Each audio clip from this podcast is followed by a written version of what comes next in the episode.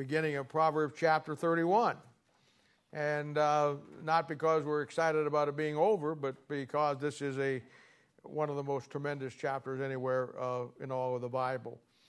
You know, the book of Proverbs has been an incredible book for us. It, it really has. And, you know, finally we arrive at the uh, final chapter. And as I said, without a doubt, this chapter will be one of the greatest chapters in all the Bible, not only doctrinally for the nation of Israel, but for us inspirationally as a child of God. You know, and it's basically, uh, once we get past the introduction, which we're going to look at today in the first nine verses, it's basically a chapter on uh, the work of God uh, in our lives.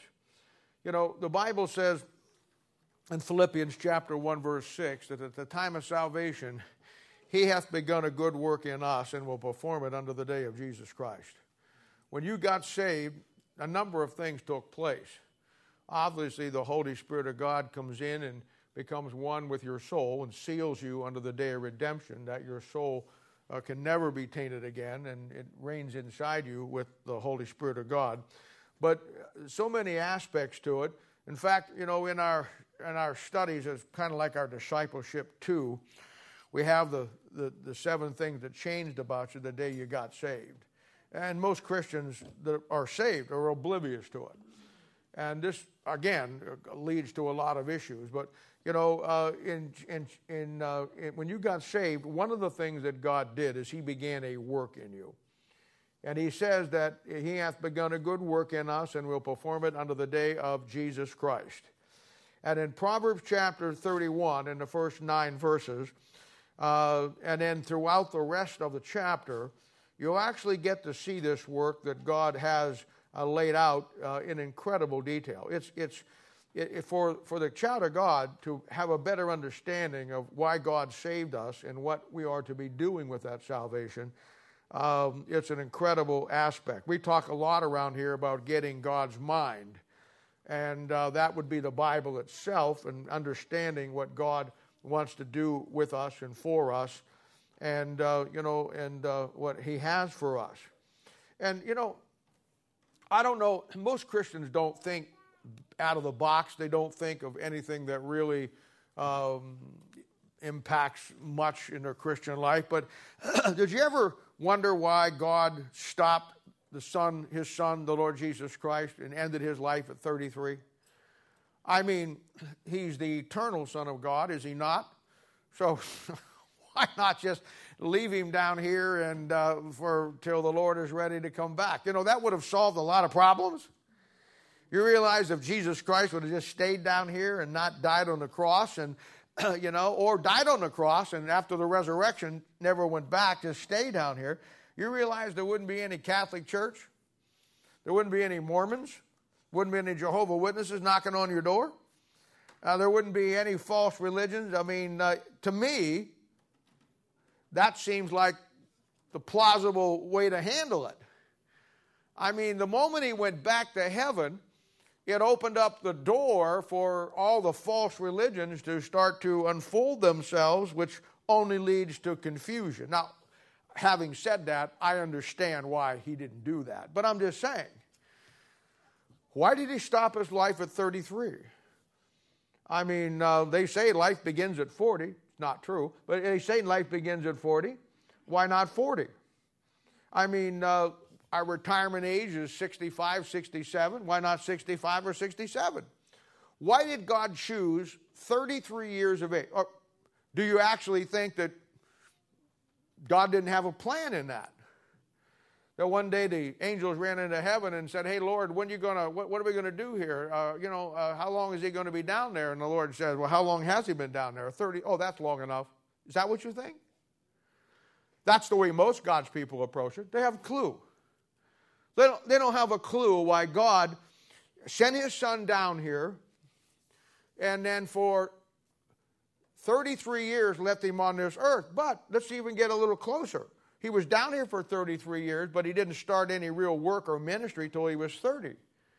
So, in actuality, he may have been here 30 years, but he only did his work for three, three and a half years. Now, I'm just telling you, Uh, it's a, that's a great pattern. Christ's life is a, an incredible pattern, and uh, you know of many things. In Bible Institute, we have just finished the final uh, part of our study on the eleven dispensations, and uh, you know we laid out eternity as best we could, and all that we will do uh, and be for God uh, as His Son in an eternal sense. And I think now the people that came to that, and uh, which most of them are very good Bible students anyhow, and you know, on our website we have a lot of people get on that, and, and I don't know if you noticed uh, on Thursday night and even on Sunday morning, we have a lot of guys out there who really know their Bible pretty well. I mean, you got some idiots, but you know, hey, wherever you got light, you got bugs. I mean, it's just that simple. And you know, but for the majority of the case, the guys out there that are, are really have a good handle on their Bible. Like I said, you got some idiots that get in the world of heresy and all that stuff, and but for the most part, they they're pretty sound fundamentally. And I, you know, I appreciate that. I talked to many of them on the phone throughout the week, and uh, you know, but we we saw, you know, that in the New Testament, how that when you and I get saved, the Bible says that we become a new creature in Christ Jesus. Old things are passed away, all things become new. The Bible says at that point you are translated into the kingdom of His dear Son, and uh, you become a child of God. And, uh, you know, and it's a thing where from that point on, you are called a son of God. And, uh, you know, when you go back to studying uh, Adam and Eve in the garden, we know that Christ is called the second Adam. When you go over there in the New Testament and you read uh, the genealogy of Jesus Christ, and it goes all the way back to Adam, he says that, you know, he comes down there, he comes down through Noah, then he comes through Enoch, then he comes through that whole line. Then he comes down, who was the son of, who was the son of, and then he comes to Adam. And you know what he says? He says, that comes to Adam, he says, who was the Son of God. That's an incredible verse. Everybody misses it. You couldn't get somebody to explain how Adam was the Son of God if your life depended on it. What it didn't say Adam was a Son of God. It says he was the Son of God. And of course, the answer to that is that when Adam was created, he's created in God's likeness and God's image. That made him the Son of God. And you know what? When you got saved, you got God's likeness or you got God's image, which made you the Son of God, and there coming a time when you get your glorified body, you're going to get the likeness. And it's an incredible study to come through the Bible. Uh, you know, we, we become Christ through a new birth today. And uh, it's a, you know, it's, it, it, we get God's mind on everything. The Bible says in Philippians 2 5 that we are to let this mind be in us, which was also in Christ Jesus. That's the mind of God. And when you get saved, now, you know, you're, you're called the body of Christ. You're called the Son of God. The Bible says over there in 1 John, now are we the sons of God, right now. It didn't say now are we like the Son of God. It says now are we the sons of God, and it doth not yet appear what we shall be. And of course, uh, somebody asked a question here uh, a couple of Thursday nights ago that I answered and uh, you know about millions of Christ being in eternity, you know, and all of that stuff. And you know, the truth of the matter is that there's there's millions of Christ here today around the world if you're saved. And, and what I'm trying to say is this: the reason why God cut his life short at 33. And we both know that Jesus said, Oh, how many times I've come to do the work of my Father? Really? Then how come you didn't finish it? If you came down to do the work of the Father and it was to evangelize the world with the gospel, why didn't you stick around and do it? And the answer to that is, is because God's plan was for you and for me, once we got saved, to become the child of God, a son of, the Son of God, and be everything that Christ is inside us. And now we, the church, the body of Christ, we, as a son of God, we finish the work that he started. And, and that's how it works. And uh, you know what? Uh, you know, over there in Matthew chapter 20, and I'm going to start out with this next week, I think, when we get into the actual work. But in Matthew chapter 20, it clearly shows God sending his workmen into the, into the vineyard to do the work. And that, those workmen are you and me.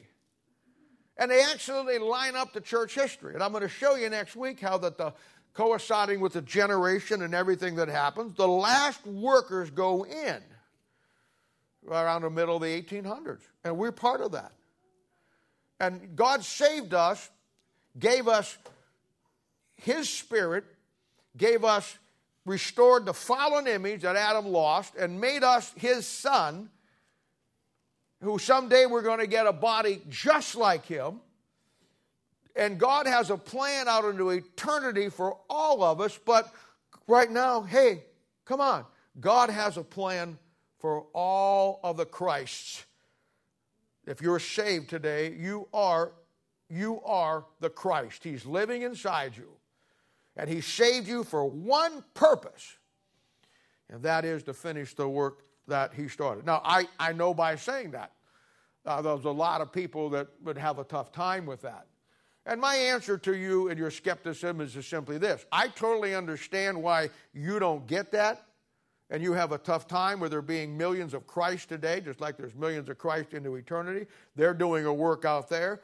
We're doing a work now, and I don't even have time to tell you how that the one is a pattern of the other one. But I understand why you struggle with it. You know why? And I, I, if I may speak frankly, I'll tell you why. Because you're not doing the work now. You blew it off. You don't care about serving God. You don't care about the Christ that died for you on the cross. All you go around is look is try to figure out and what you don't like about the Bible or makes you uncomfortable about the Bible. And all of that comes back to the fact that, you know what? Sure, you don't get it. You don't want to get it. You know why? Because you're not doing the work. You see, people like to make their Christian life complicated. It isn't really. The question today is to anybody are you doing the work as a son of God? It's just that simple. And, uh, you know, uh, the book of Proverbs has been an incredible journey uh, through God's, not only his mind, but through his heart. And I, one of my favorite verses is Isaiah 55, verses 8 and 9, where it says that God says that my thoughts are not your thoughts, my ways are not your ways. And it takes a, it takes a translation from this life in a natural, unsaved sense into the kingdom of his dear son, and through that translation comes a transformation that lets you see things as, as he sees it. And that ought to be the goal of every Christian. You know, uh, and I've given to you this before. You know, Proverbs is such an easy book to outline. And, you know, and I've said the first seven chapters, and, I, and I've, I've, re, I've reminded you this quite often because I think it's, in, it's what I follow, and I think it's vitally important. Proverbs chapter 1 through chapter 7, he starts out almost every chapter uh, saying, My son. And, you know, and in those first seven chapters, he lays out to his son, obviously Solomon, he lays out the importance of getting God's mindset getting God's understanding, getting God's perception of things. And he talks about how to do that in the first seven chapters, which they're incredible chapters. I always looked at it not only as God's and uh, Solomon's uh, uh, uh, Solomon's instruction uh, to his son, but I always looked at it as God's instructions to me as his son. And then I've told you many, many times in Proverbs chapter 8 through chapter 30, these is where we, this is, these is, yeah, these is where we get into the Proverbs themselves. And uh, that's the way they speak in Alabama, excuse me. Uh, uh, this is where we get into the Proverbs themselves. And uh, it, they're incredible. And what you have in chapter 8 through chapter 30 is God's opinion God's mind on everything in, in life. You know, Proverbs, and then you get to Proverbs chapter 31, and then you have the finished product. In Proverbs chapter 31, you have the finished product of a man or a woman who will follow chapter 1 through chapter 7 and then follow chapter 8 through chapter 30 in their life and make the mind of God their mind. Allow God through that transition from the, from the old world into the newness of light, the finished product being Christ fulfilling what he started in you the day you got saved. That good work is only fulfilled as you put the book of Proverbs in the basic outline that I give it to you. And I got, you know, and I don't, this is no illusion to anybody, but most of God's people will never accomplish that. They really won't. Most of God's people will never get there. They just won't. They, they have too many other things in their world. They have too many other things that they're involved in doing.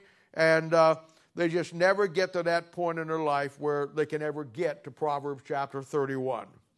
You remember back in Proverbs chapter 2, when we're in those first seven chapters there, I gave you one of the greatest, uh, I think, for me anyhow, uh, passages in the Bible in, in chapter 2, verses 1 through 5. And I gave you the seven things that if you want to get God's mind, you have to do.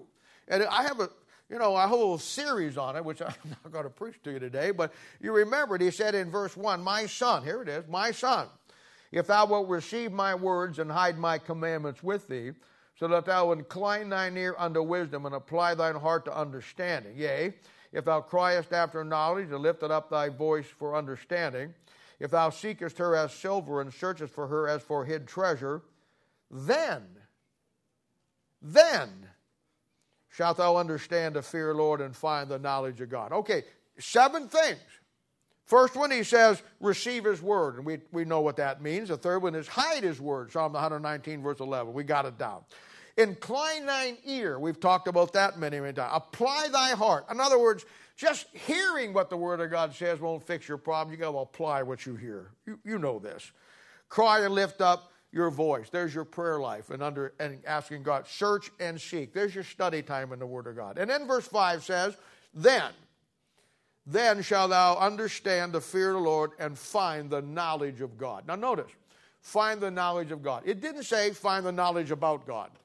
It didn't say find the knowledge that uh, you know that uh, that you can know the Bible. No, no. It says that if you do these things, you will find the exact same knowledge that God has, and it will be inside you once you get God's mind, and uh, then through that, then God does that perfect work.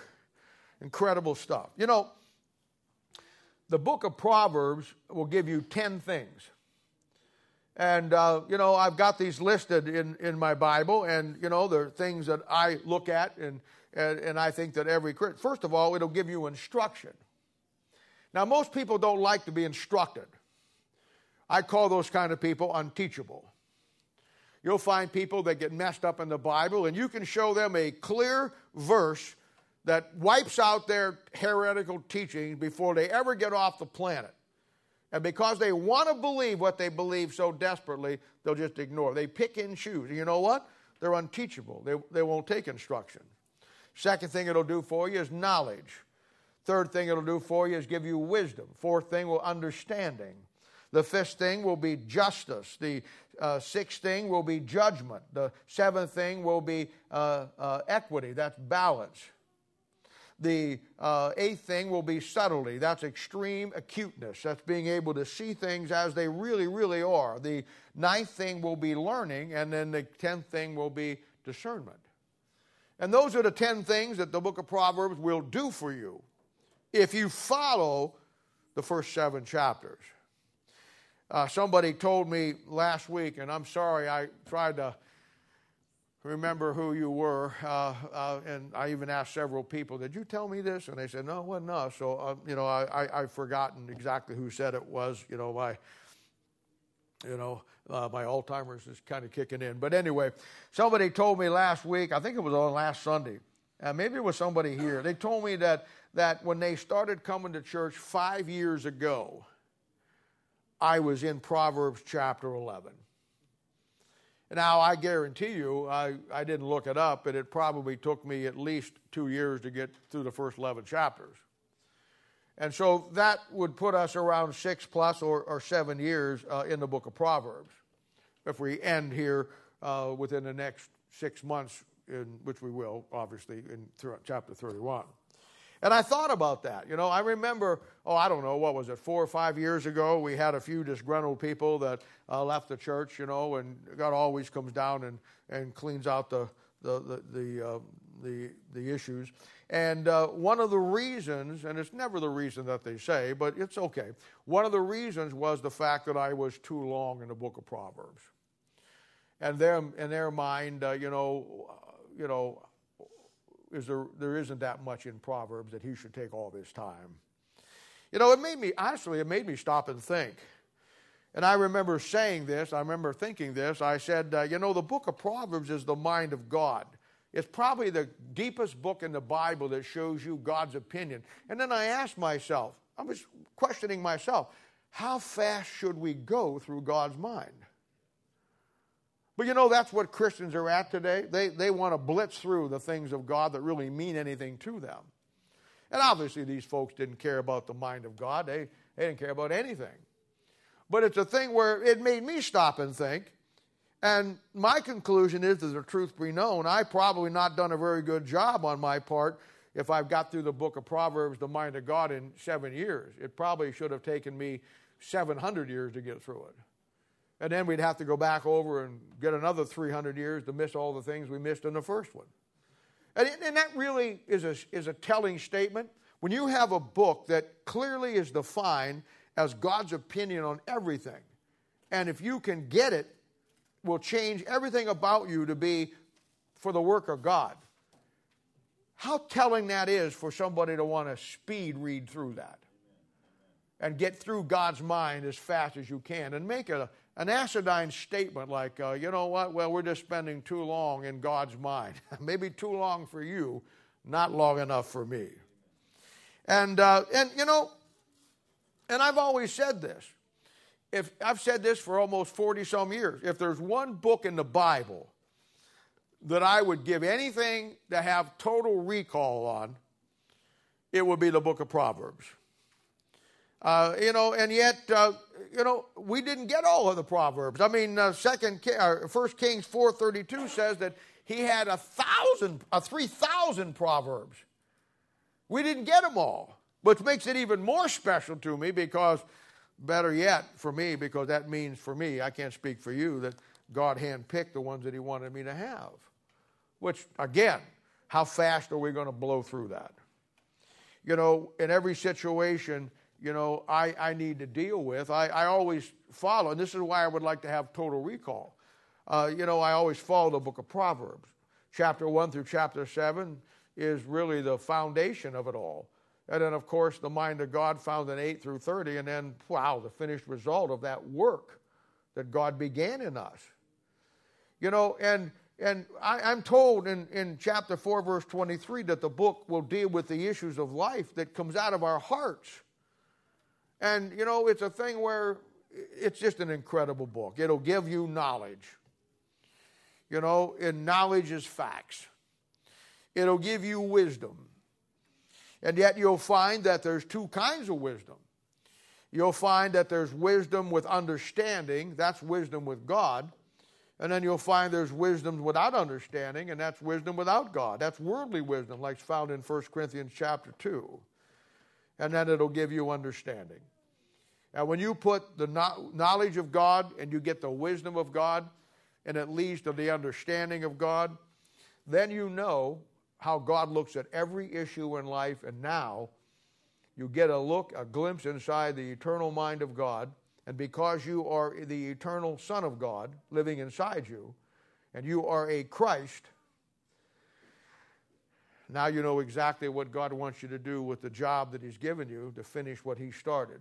And well, boy, will we see that when we get into the book of Proverbs. So let's begin to look at our last chapter here.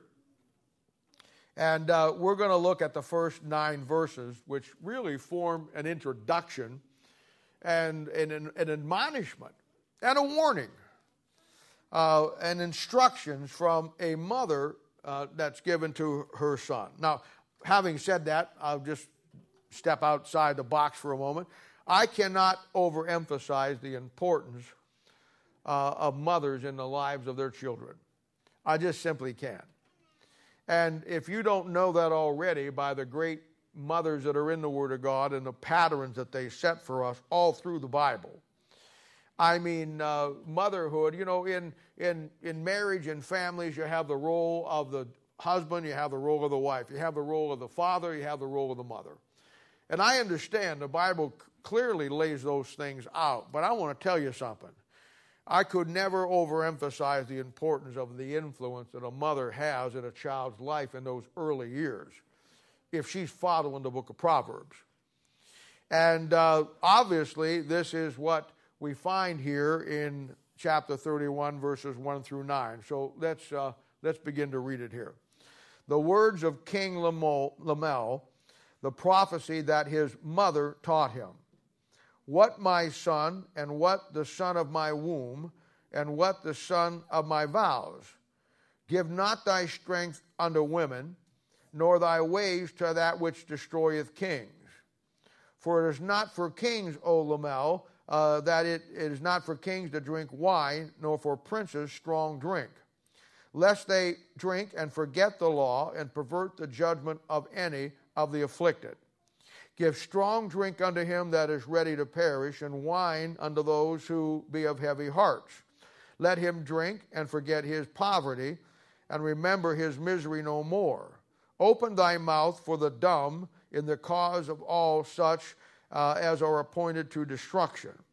Open thy mouth, judge righteously, and plead the cause of the poor and needy. Now, Lord, again, we come to you and we ask you to take this time today and Open up our hearts, open up the scriptures, give us what we need to see. Thank you for uh, people in our church that are tuning in today, and then all of those ones across the uh, country and literally across the world who are tuning in today. And we pray, Father, that we'll always be here for them and be a blessing to them. And we'll thank you and praise you in Jesus' name. For sake we ask it. Amen. Now, a couple of things here in just housekeeping with this verse. The words of King Lemuel you know, again, scholarship goes ballistic and tries to make this somebody else. But 2 Samuel chapter 12, verse 25, we also saw it in th- Proverbs 30, verse 1, that we have different names for Solomon. And that's obviously what you have here. And then it's a prophecy uh, taught to him by his mother. And uh, this mother now we know is Bathsheba. And the prophecy, obviously, is about what follows here is about him being king. Notice verse 2 says, The son of my womb, the son of my vows. Now, the vows, or the God getting involved in Solomon's birth and life, is found in 1 Samuel chapter 12, verse 24. So, all this stuff is very workable to work your way through it. And then, then in verse 3 through 9, she begins to give him a warning or instructions about how to be a good king. And you'll remember that Solomon, when he became king in his famous prayer, you know, uh, had, I mean, now we know where he got all that. And there's two things here that she admonishes him on, and uh, they're great lessons for all of us. And the first thing that she says here is, Give not thy strength unto women, nor the ways to that which destroyeth kings. Now, this is great advice for Solomon, and uh, of course, like most kids, he doesn't heed it very long after he gets into power. And uh, it brings about his downfall as king, because the Bible tells us he has a thousand wives. And then later on, we'll see that these are the ones that turned his heart away from God, and he went after all the false gods. And after a while, he's just like any pagan out there. I mean, he's offering his kids to the fire of Moloch, he's worshiping the female deities of Ashtoreth and all that crowd. It really, you see the warning should have been well heeded. Now, uh, inspirationally, it's, it's a great verse for any young man. And it's simply talking about giving your strength that God has given you. Remember now, if you're saved, He, has, he began a good work in you. And He's going to give you the strength to do that work. And what happens is with young guys is uh, many times young Christians, I've seen it all my ministry, all my life, and I'm sure that most of you have, you've been around here very long. Uh, we see that a young man will, will take that strength that God gave me, and a, and a woman too, but talking about men here. He will take that strength that God has given to do that job and, and give it to the world. I mean, I've seen so many young men who had what I thought was great potential for God, uh, and then it all uh, gets thrown away over a, a, girl or a gal or somebody. And I, I could think, you know, in my mind, I don't know how many guys I've seen that came into this church or, or been in my ministry and really had a great potential. And, uh, you know, and then, uh, you know, the devil, you know, they, they, they, here again, they pick and choose. And they're lonely, I get it. And they want a girlfriend, I get it. So devil brings in Susie Sweetheart and it's all over. I mean, uh, he now takes all those things that he was given to God, that God gave to him, and he gives them to the world. And I don't know how many times I've seen it. I mean, I, since we've been here, I probably can think of seven or eight times where you guys have invited some young guy in and he was a good kid and started to get in, and then, you know, he meets some gal from another church someplace that is doctrinally uh, messed up. Uh, I remember we've lost some to uh, um, what um, uh, IHOP, International House of Pancakes Church. You know, uh, we've lost some to them. Most screwed up cult on the planet. Uh, we've lost some to the big neo evangelicals mega church, you know, and he starts going to church with her. And of course, she has no interest in the Bible. And after about 20 minutes with her, he has no interest in the Bible. And so he goes to that church and loses everything. I mean, it's just that way it goes. You know, I've seen him do it in a charismatic church. Well, that would be IHOP or the neo evangelical uh, mega churches, you know, and it's all over. He dumps the book and all that God has given him and uh, gives that strength to, uh, to, that, uh, to that woman or to that religion. And of course, doctrinally, and I know it's talking about a woman here giving your strength to women. I get that, but doctrinally, we know who this woman is. She uh, we have seen her throughout the book of Proverbs. Uh, we've seen her as the whorish woman, the strange woman, the wicked woman, the odious woman. We saw her in Proverbs chapter 5 and Proverbs chapter 7. We actually saw the case study in those two, how that she uh, is a religion that seduces young men to commit spiritual fornication and winds up destroying them.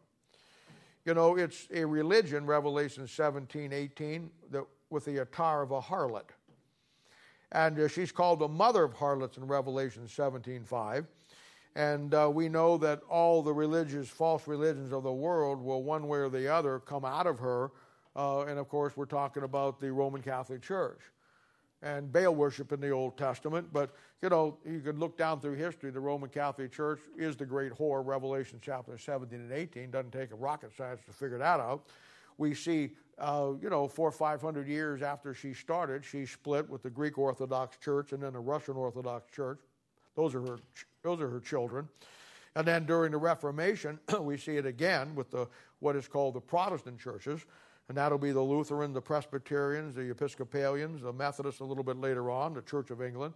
And they all come out of the Roman Catholic Church. They're her grandchildren. Uh, and then they all go back in like they are today. They're all connected together. A little bit later on, around 1900, we see her influence in the neo evangelical movement. Uh, we see her influence in the charismatic movement. And we see her influence in the neo orthodoxy movement and destroys all of those things. And, you know, and to the point where uh, instead of seeing it, now all the neo evangelical churches, those will be the churches, by the way, that don't have a denomination on their name. And a lot of them were once Baptist churches that took it off so they could move into that because they thought that the name Baptist uh, was hated so much by people and gave us a bad uh, rap that nobody would want to come to your church. Well, you know what? It'll never be the name of your church that determines whether people come or not. It'll be the leading of the Holy Spirit of God. Now, I know that's way over your head at this point in your life. And probably you changing, taking Baptist off your name was a good thing because I certainly don't want to be associated with him. But if push comes to shove, you know what? All you did was train one denomination for another. That's all you did. And now the denomination you're in now, by taking Baptist off your name and just putting it whatever your name is, now you've lined up with the neo evangelical who back in the 90s signed in accordance with the Roman Catholic Church that you guys were going to kiss each other on the lips hard and, and hold hands and sing kumbaya. And through the Catholic Church and the Protestants, you were going to win the world and evangelize the world. How's that working out for you? It's obvious that you haven't spent much time in the book of Proverbs. So that's the way it works. And, uh, you know, uh, and, and, you know, add to that, you have, uh, you know, not only uh, the mother of harlots producing all these churches, but then the devil produced his Bible. You know, right now as we stand here, there are 120 different translations of the scriptures. 120. That'll probably change by the end of the month. But right now there's 120 translations. 119 of them are out of the devil's camp. There's only one that's of God. And of course, you know, it's crazy. It's crazy. And I, I don't know what to tell you. Now, this woman has been the topic of the book of Proverbs. Do you ever notice? Maybe you haven't.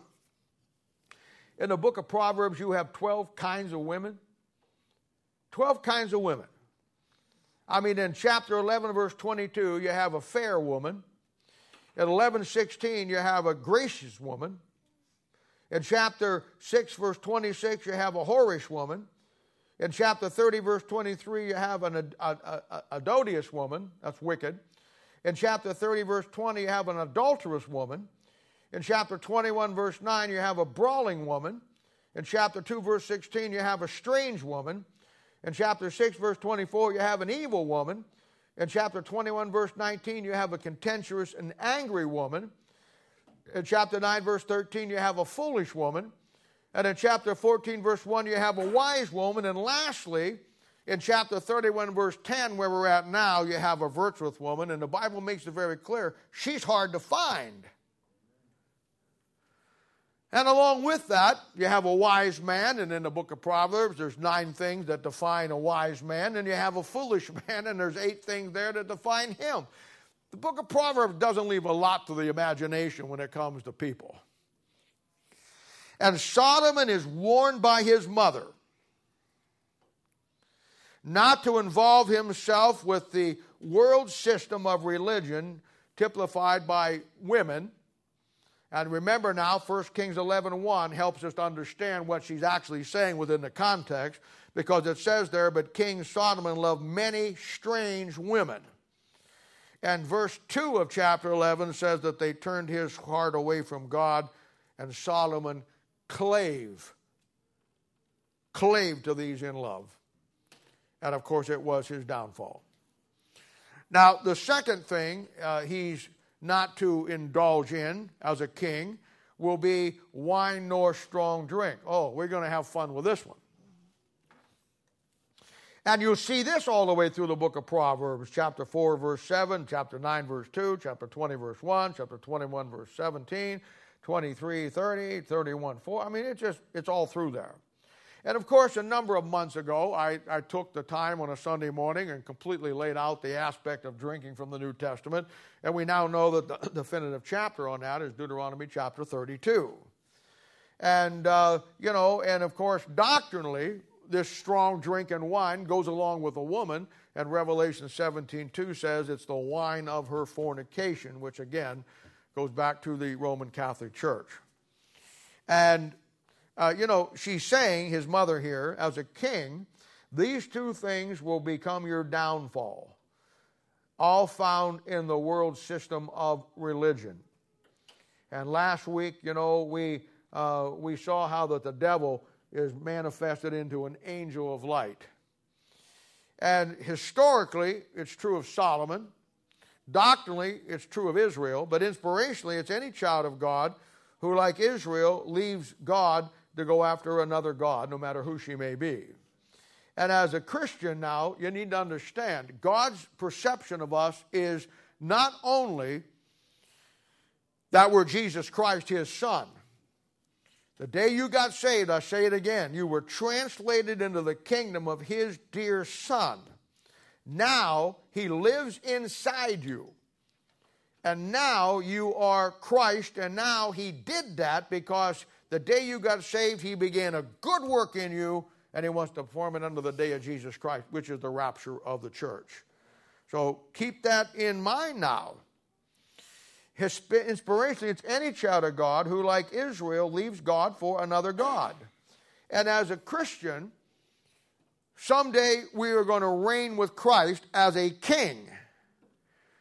Right now, Romans chapter 8, verse 17 says that we're doing the work of God but we're going to be a we're going to reign with him as a joint heir. A joint heir is an equal part. You know why?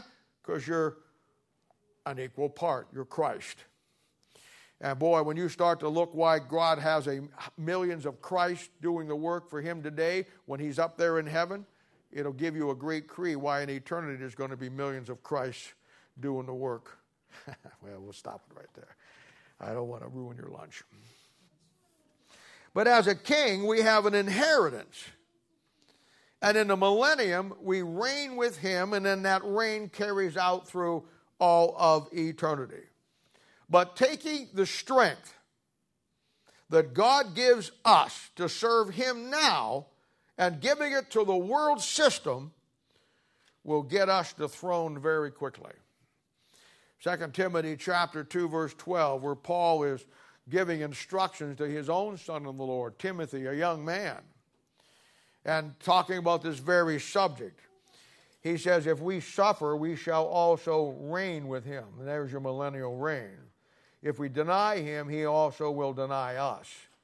And of course, that verse is used by people who teach heresy that you can lose your salvation. And of course, uh, nothing could be farther from the truth you know you can't lose your salvation. The greatest reason why you cannot lose your salvation is because it's not your salvation to begin with. So it's kind of hard to lose something that isn't yours uh, when it comes to salvation. But they can't read. And of course, uh, it says, if we suffer, that means now, doing the work, we shall all reign with him. That's later. If we deny him, you don't do the work, he will deny us. And of course, everybody now says that means that uh, you know, there again, he's going to deny you that you're not his. And of course, nothing could be further from the truth. If you look at verse 12 in the sentence structure, it says, If we suffer, we shall also reign with him. If we deny him, he will deny us. Salvation is not anywhere in the verse. What he denies you, duh, is the reign, not your salvation. Now, if that wasn't abundantly clear just by the English structure in the King's English, he threw verse 13 in there just to foul anybody up that wanted to take it any farther. Let's read 12 and 13 together. If we suffer now, we shall reign with him then. If we deny him now, he will deny us our reign then. If we believe not, there's somebody that completely walks away. Yet he abideth faithful. He cannot deny himself. Now, that's a great verse that tells you whatever you are today as a Christian, you're him. Because he cannot deny himself. That is you, because you are him. All these millions of Christ around and around today. Ooh, how can that be? How can that be?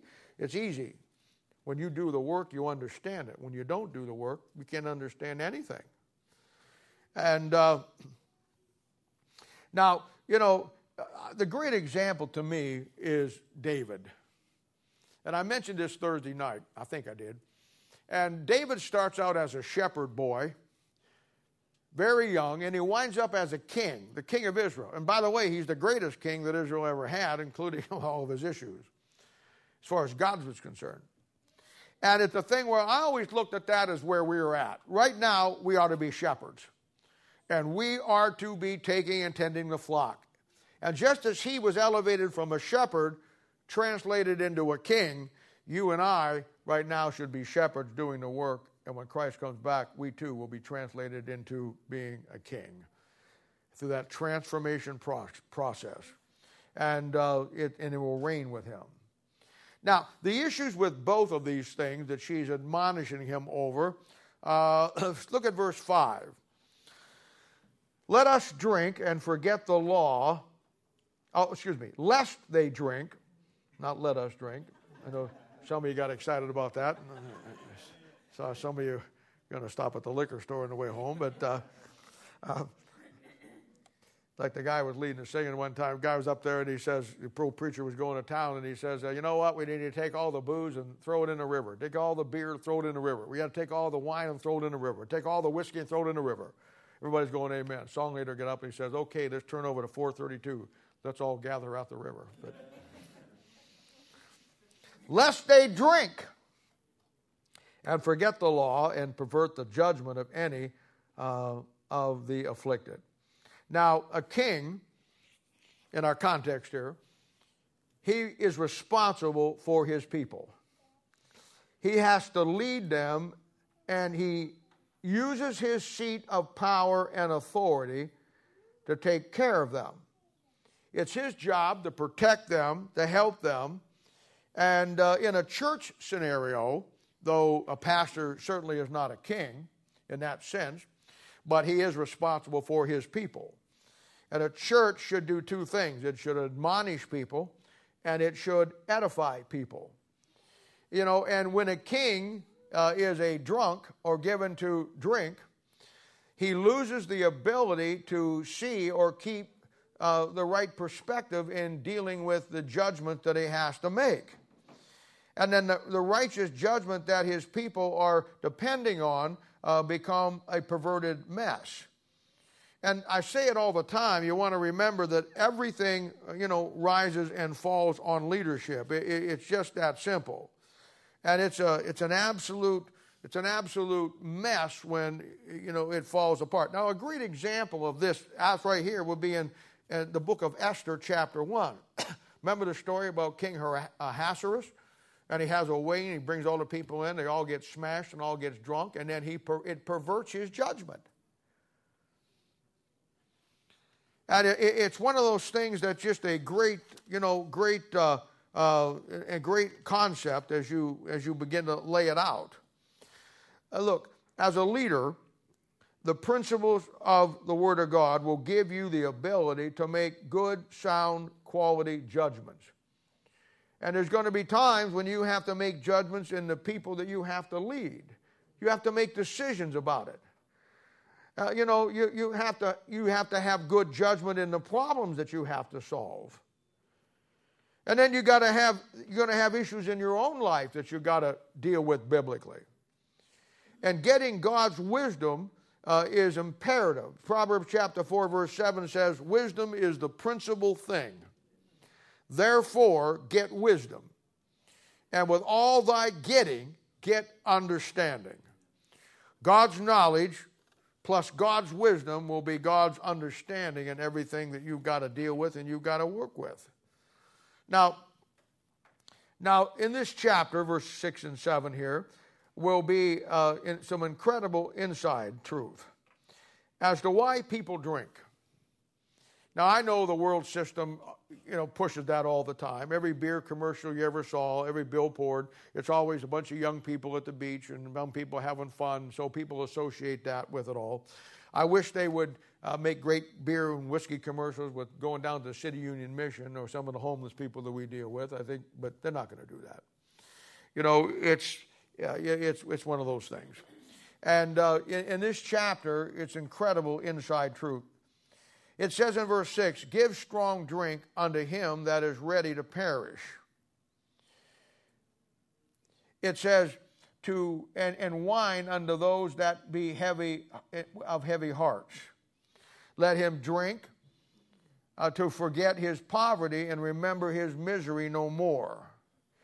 Now, you find today that 95% of the Christian churches you know, certainly the evangelical churches, and I'm going to tell you right now, the churches that used to be Baptist, that all have dumped Baptist off their name, uh, the big mega churches, hey, the music is worldly, the preaching is worldly, and their lifestyle is worldly. And all of those guys will get up in the pulpit and tell you it's okay to social drink.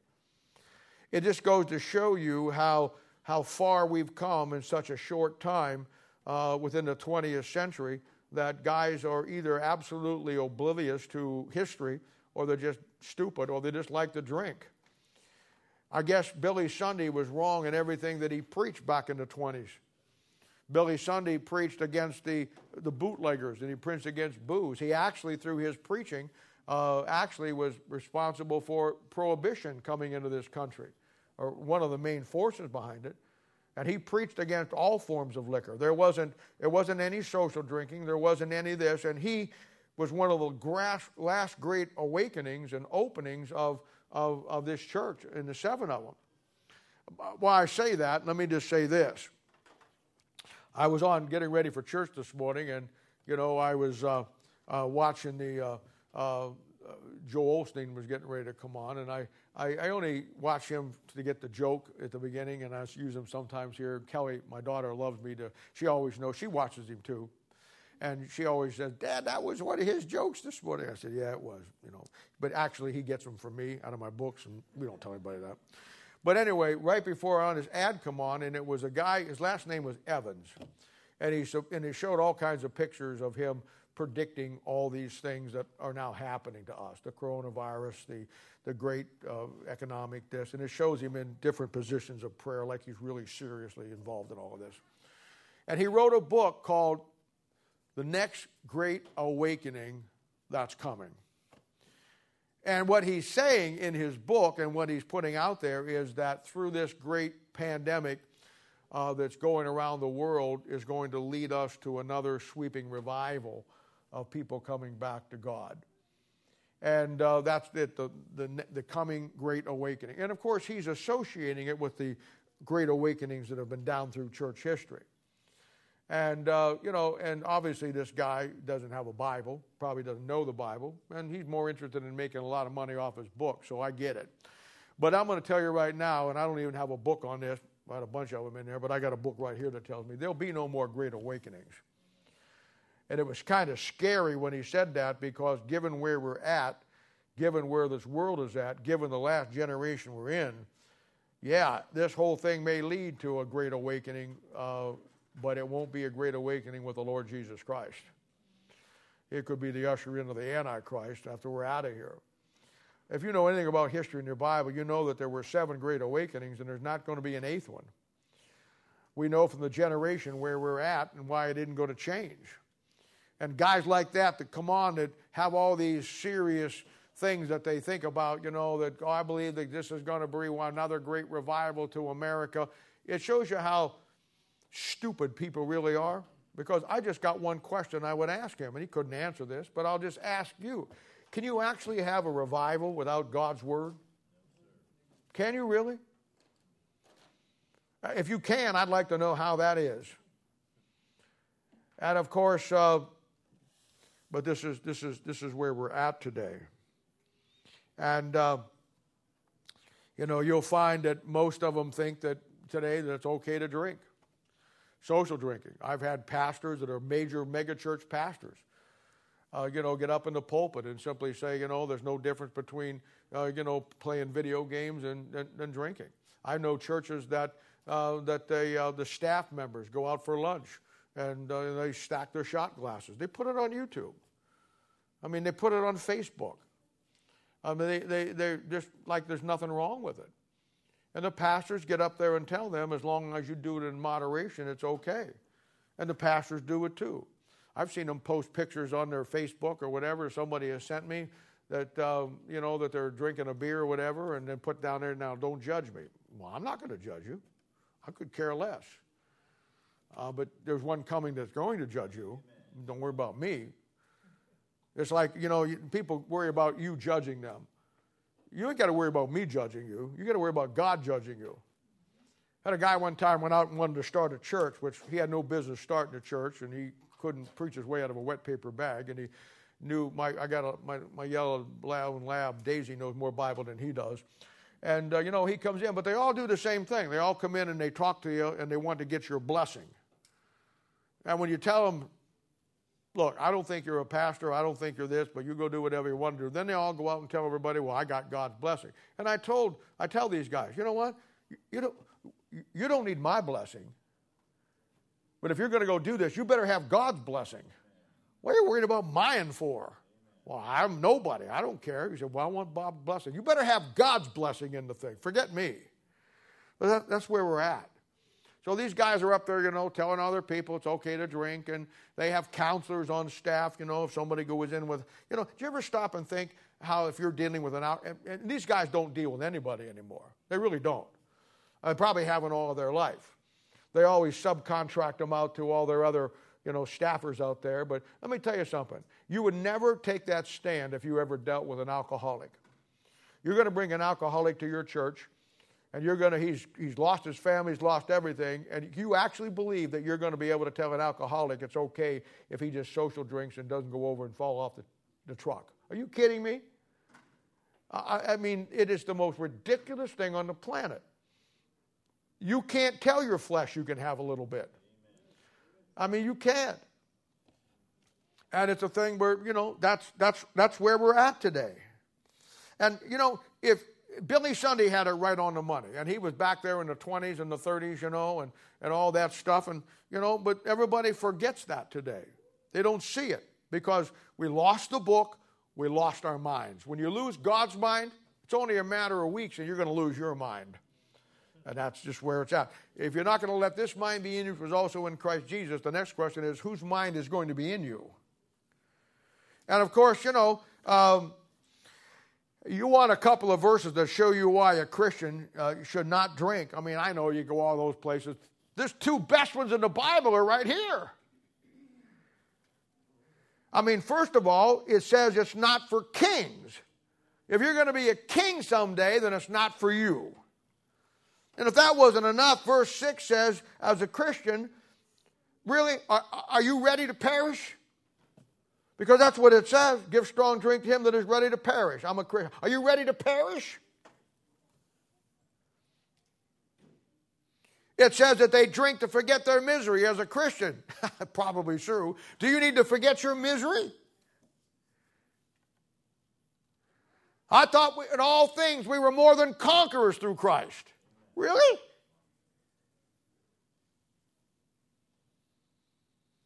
Is this taught anywhere in Paul's writings? I mean, did, in Romans chapter 9, verse 2, Paul says he's got a heavy heart. All right, did Paul get rid of that heavy heart? And in 2 Corinthians chapter 1, verse 10, he says he's in affliction. And over there in Romans chapter 9, verse 15, he's feeling sorrow. Okay, did he stop by on the way to Rome at the three taverns and get past his, his heavy heart, his affliction, and his, his sorrow by having a couple drinks before he went to Rome? And he's actually got guys in, in, in Acts chapter 28, verse 15, that talks about Paul going to the three taverns. They actually think that that was a bar that he. I'm not kidding you.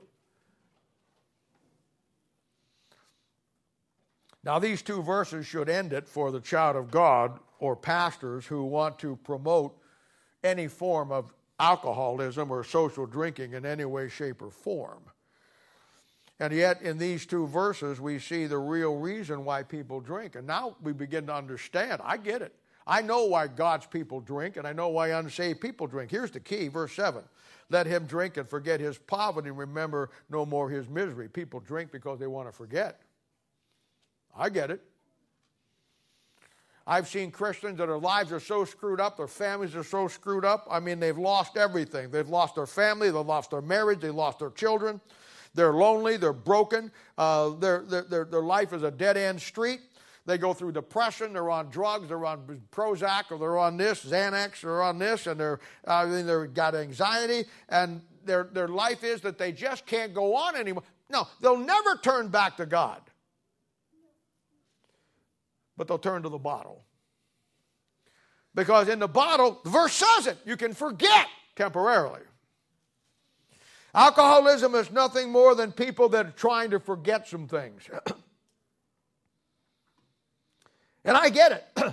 if you're not going to let the Spirit of God influence your life and guide you, then you'll let the spirits that you get at uh, Hy-Vee in their wine section do it for you. It's just that simple. And for a Christian, I get it. You want to drink and drown out your life because it helps you forget that someday you're going to stand before the judgment seat of Christ and give an account for the work that you're not doing. And for an unsaved man, sure, you're going to drink to forget all you're going to face when you stand before God at the great white throne judgment because you've rejected Christ. I'm going to tell you something, folks. Write it down. Tell everybody you heard it her first. You heard it here first. Only two addictions in life. In 1 Corinthians chapter 16, verse 15, the house of Stephanus was addicted to the ministry. Or you're going to be addicted to this world. Only two. Only two. Now, in verses 8 and 9, we are told as a king, a good one here, We are told as a king that we are to open our mouths about two things.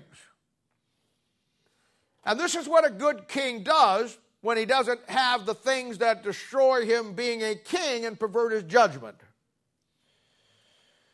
And this is the responsibility of a good leader or king, a pastor, and a pastor certainly isn't equated as a king, but you understand where I'm going, to keep him from getting his judgment perverted. He says in verse 8, Open thy mouth for the dumb in the cause of all such as are appointed to destruction. Now, the first thing he says is that we're to open our mouths for the dumb. Now, I don't, I got to explain the word dumb here. It doesn't mean dumb as in stupid. It's meaning dumb as in somebody who cannot speak for themselves. When somebody is deaf and can't speak, we call them deaf and dumb. They may be the most intelligent person on the planet. Dumb in the sense, and you find this used throughout the Bible, dumb in the sense that they can't speak. They can't speak uh, because of the oppression that they're under. Now, doctrinally, Solomon here, this would be a king standing up for his people when an injustice has befallen them. Both David and Solomon do this as any good leader, any good king should. You know, the great American joke today is, an incredible joke that, uh, that, uh, that our government is a government of the people, by the people, and for the people. Our government cares nothing for the people. It's a self serving, stay in power at any cost, totally political in everything it does. End of the day, it comes down to every politician about two things money and power. Two key words that drive it all. All you have to do is look at America going through the time that she's going through, going through all the struggle, people out of work, people on all kinds of deals, and the president getting up and saying, We're going to do this, we're going to do this, we're going to do this, we're going to do this, we're going to give you this, we're going to give you that. All you small businesses are going to get this. Unemployment, you're going to get this. And you know what? You can't get on the unemployment line on the internet because the system keeps overloading. In Kansas, they're so far behind, it's unbelievable. It's one thing to tell your people what you're going to do for them, but then they see the fallacy of it when all it is is words and it doesn't work. Then you have the stimulus package that they were going to give, and then they what? They held it up for what, a week? Eight days? Because they're arguing back and forth over their petty little thing. They care nothing about the people. And you're supposed to believe it. And of course, it's one of those things where um, it's, it's, it's all about them. It's always been that way, or at least for a long time. Inspirationally, it's a simple little rule every Christian leader, certainly every pastor, should follow. And that simply is it's saying that we need to stand up for those who cannot stand up for themselves.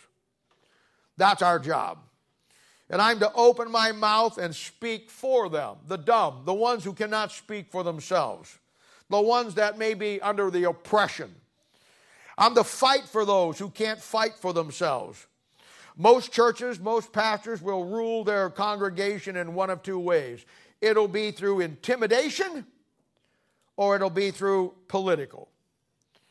And uh, and neither one is biblical. A pastor is there to serve his people by example as they serve God together, not for the people to serve him. And neither is biblical. If you have the power and authority of a pastor or a leader in a New Testament church, you to use that power to make your people better. And you take your stand with them, uh, never against them.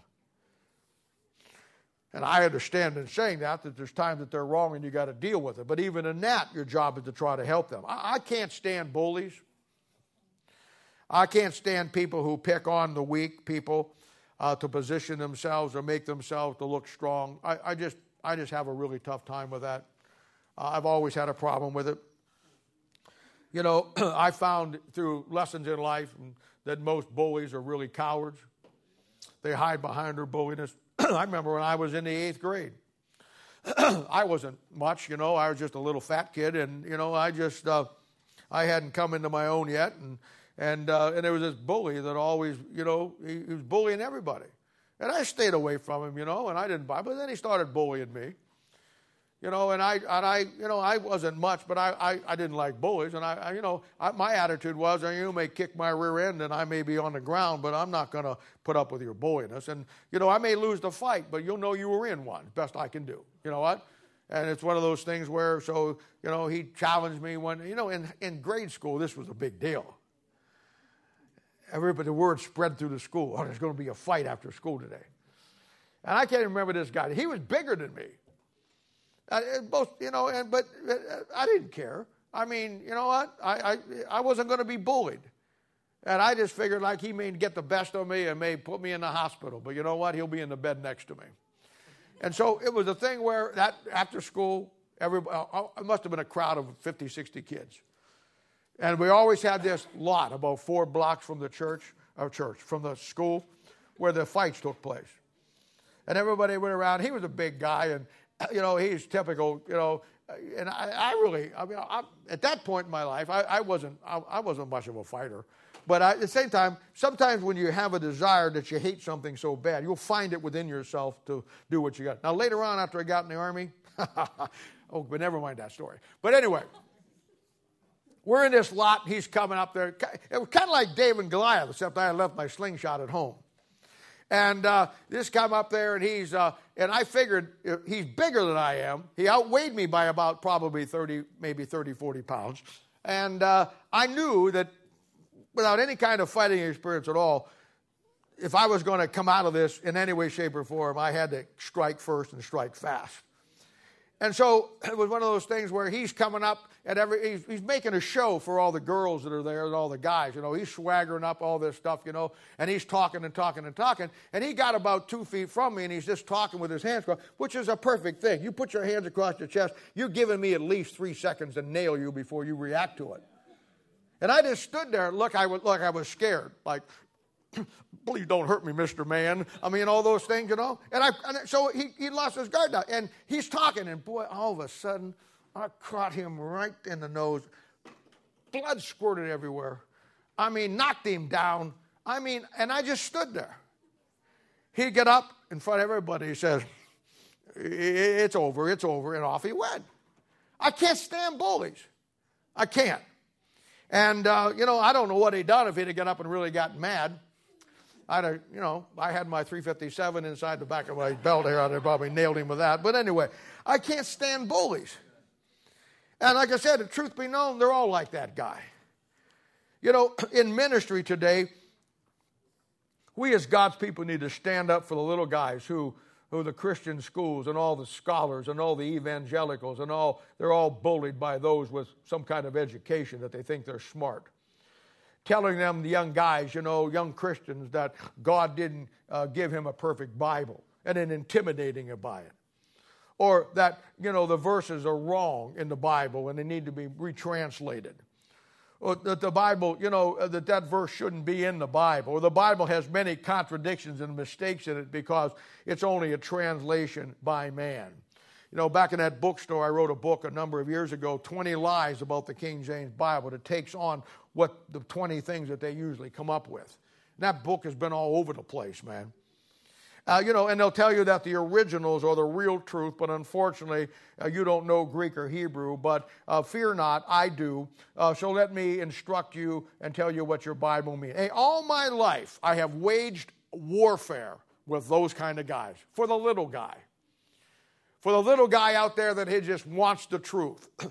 and they bully him. He doesn't have an education maybe like they have, so he's intimidated by it. And so they just do what they do to try to manipulate them. And I'll tell you what, I, I, have spent my whole life taking those guys on. It, it, I mean, it, it's just, uh, if I've learned anything through this virus mess and the shutdown, it's been how many people are still out there around this country and around this world who are dying just to get the truth. I'm telling you, the little guys, the little guys who are sick of the phony churches and the phony pastors who will not uh, teach their people or feed them, the mega churches where all you are are a number. About last year, sometime on Joel Osteen, it was hilarious. He was talking about serving God, and he was talking about faithfulness. And he said, You know what? Just last week, We had a guy that passed away in our church that he was faithful in my ministry for 30 years. He'd stand at that door and he'd shake hands and he'd welcome people and he was doing the ministry. And then he should have just left it at that. But then he killed himself and he said, You know what? I never really met the guy. And I'm not, I don't even know his name. He was one of those great unknown. Are you kidding me? A guy in your church for 30 years who was faithful in ministry and you never took the time to meet him? You don't even know his name? I bet you remember the name of the last guy gave you $10,000 to your church home. I'm telling you, man. Guys out there starving to death to get the Bible, get truth. We have them all over. My week is filled with either 10 or 15 messages, emails, or texts from people who who just are all over the place from Florida and Ohio and New York and New Mexico and Nebraska, Iowa, North Carolina, Alabama, from Washington to, to Idaho to California uh, to Missouri to Kansas. Just yesterday, I talked to a guy from California, probably 45 minutes. We got him around the world in England. We got him in the Netherlands. The guy from the Netherlands the other night was on Bible study and you know and, and put in a question. And i and i didn't think about it at the time. And somebody uh, clued me in afterwards that here we are at 8 o'clock at night on a bible study and this guy is in the netherlands and the people in england. It's 3.30 in the morning over there. There's somebody that in the middle of the night they're going to get up to be part of a bible study because they can't get it over there we got them in Africa. We got them in, we got them in, uh, you know, uh, in Mexico.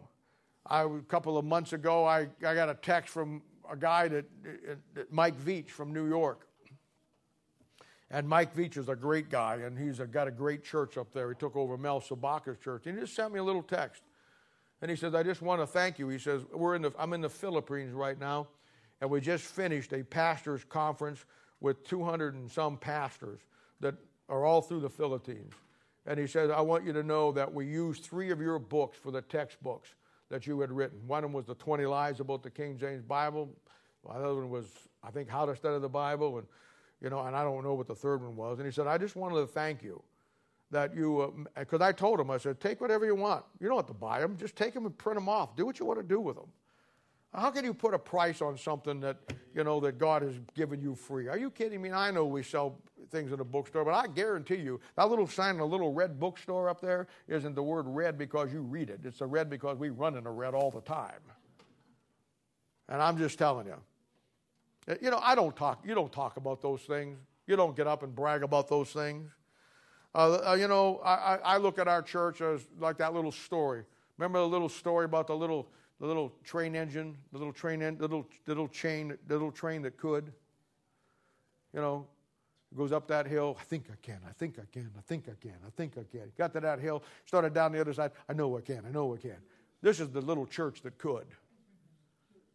It goes to show you you don't have to have 10,000 people for God to do something. We're reaching the world with the truth because we just believe the truth that God gave us. This is a church of the open door.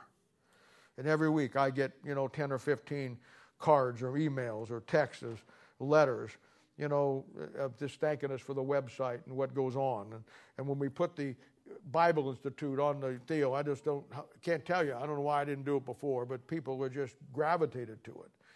And it's a thing where it's just, it's just where it is.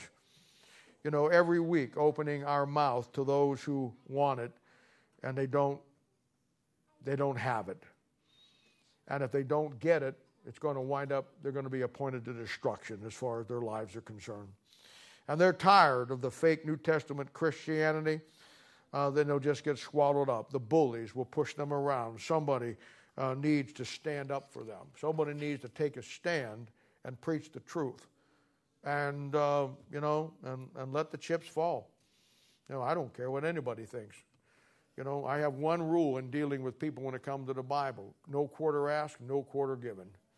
Uh, that's just the way it be. Now, the second time I'm to open my mouth, or we are, verse 9 open thy mouth, judge righteously, and plead the cause of the poor and needy. Now, here it's dealing with the decisions that we have to make in dealing with people. And this is what Solomon, uh, mother, is referring to. And uh, there will be times when you have to deal with somebody on something, and uh, you know people uh, seek your help uh, in a decision that they have to make, and they'll call upon you. And uh, and when you do, or when they do, uh, you know you have to leave your emotions out of it. You, you you can't take it personal. You can't look beyond anything other than the principles. A good king, within the context, pastor and an inspirational, though a pastor is not a king. Say it again will not make decisions uh, on his feelings. You know, uh, you know, hence you find when somebody gets boozed up, you know, they lose their perception. He'll make it on pure biblical principles, good, solid judgment. And of course, you see examples of this all through the Bible. The greatest one is in 1 Kings 3 when Solomon has to deal with the two harlots. He just simply deals with the issue based on the principles. you know, our people ministry that's on hold right now because you know, that's a closed deal, and we want to give you as much time as we can in the Bible, so we just doubled up on the on the Bible Institute. But our people ministry was simply taking 80 or 90 people who really wanted to work with me in dealing with people.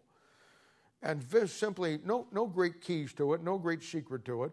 We started at the beginning of the Bible in Genesis, and now we're into the New Testament, I think. I can't remember. I think we're in Matthew now.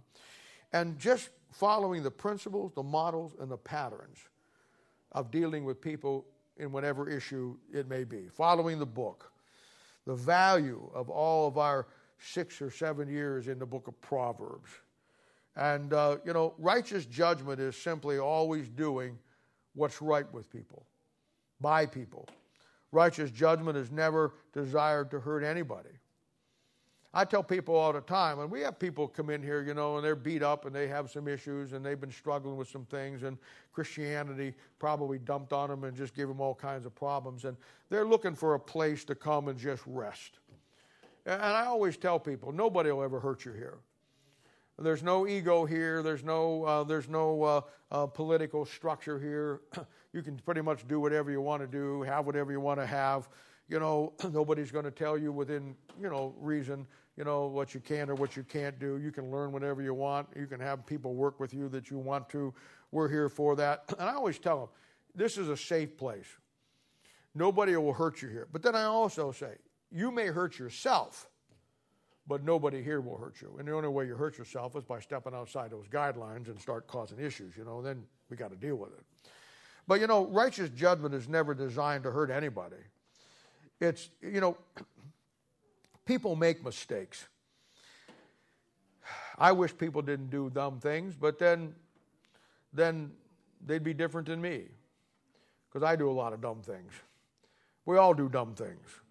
We all make bad choices. Uh, nobody's perfect. And righteous judgments helps us that it, even though we, we help them uh, through keeping them accountable with the principles, but we try to get them and make them better. We try to deal with the issues. And you know, you can't just snap your fingers and fix somebody. I wish you could. I, I wish there was a I wish there was a magic stick, a magic formula. Make you drink this and your problems go away. It doesn't work that way. Sometimes you have to go the distance with people. You know, it's like I said one time, you know, not only do you have to go the extra mile, but you got to go the extra smile. You got to be there for them. You know, a pastor will deal uh, with his people um, in only two ways. It'll either be righteous judgment that will help them, or it'll be self righteous judgment that'll hurt them. And, uh, you, you, know, we as a church, me as a pastor, uh, or doctrinally in the context of Solomon as the king. And again, pastor's not a king. Should, you know, open, uh, should open our mouths. We should speak for those who cannot speak for themselves. Uh, help them who cannot help themselves. We should preach the truth of God's word without any compromise, but we should always come to the place that the end result is to help somebody.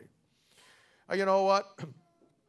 I found in dealing with people over the years, you get judgmental towards somebody and you get to the point where you know you're not willing to forgive them or you're not willing to work with them or you just get an attitude about them Sometimes God brings that back around in your own family. And sometimes the only way God can teach you that lesson is to give you somebody in your own world that's the same way. And even then, I've seen where they couldn't see it. You know, uh, we, uh, it's a thing where we have to continue to, especially in the time they're in right now. And this is why when I saw what was coming, I know human nature. I don't care how solid you are in the Bible or how much you know the Bible. No man is an island. And if we, especially our church, with all the camaraderie we have and, the, and all of the closeness that we have, if you don't have some form of holding it all together, you're going to have some issues. And never under any circumstances do you give your strength that God has given you uh, to help others, you give it to the world. Uh, you know, you know, false religion, the woman's, the booze, the false spirits. You know, so as you know, as we as we look at this work that God began in us, and we realize that every one of us, God saved, put His Holy Spirit of God, He lives inside us. We now are Christ, and our job is to finish what He started. And then in eternity, this is just a test case. Wait till you get out there and see what you're doing. And it's one of those things that uh, uh, we take the place of Christ on earth. We're his body, the body of Christ. The word Christian means little Christ. To finish what he started, the plan, the model. And this is the work that you know God has for us. You know, and next week we're going to begin to break down the very, very, very key aspects to that work. And we are going to look at it in an incredible way. And if you're anybody at all who is interested in doing that work that God has called you to do, and I realize that, you know, there are some people that don't really care. You know, all you do is complain about what you don't like or this or that. I, I get it. I understand. I know. I get it. And uh, we're on a trip to heaven, and on any trip, you always got bugs that hit the windshield. I get it. But it's one of those things where we need to take care of each other. And now is the time where all of these principles, probably more than ever, and if you're out there and you're flapping in the wind and you're beginning to see it in your family, at some point you have got to trust God. At some point, I mean, if you can trust God to get you this far in your life without getting the disease, you ought to be able to trust God to take you the other way. The thing you do not want is you do not want perfect health from the virus and be a spiritual basket case. And I'm just telling you, at some point you need to step up, lead your family, and say, I've got to get what we got to have because we cannot continue to do this any longer because it's taken a toll. And, brother, it's going to take a toll. And it already has taken a toll. And it's one of those things, next week we will begin to break each aspect of our work down that he talked about in Philippians chapter 1, verse 6. And I'm going to show you where we are as workers in the vineyard that God sent his workers, laborers, into the vineyard. Again, chapter 1 through chapter 7, my son, chapter 8 through 30, the Proverbs themselves, chapter 31, the end result of getting the knowledge of God. Proverbs 2 1 through 5. And I'll leave you with this. The day you got saved, He began a good work in you. And He's going to perform that work until the day of Jesus Christ. It's either going to be a work as a vessel of honor or it's going to be a work as a vessel of dishonor. But you're going to have to decide which it's going to be. Well, we'll hold up there. Appreciate you being here today. Uh, if you want to drop your offering in, if you haven't done that yet, that's fine and uh, I'll uh, be back online Thursday night.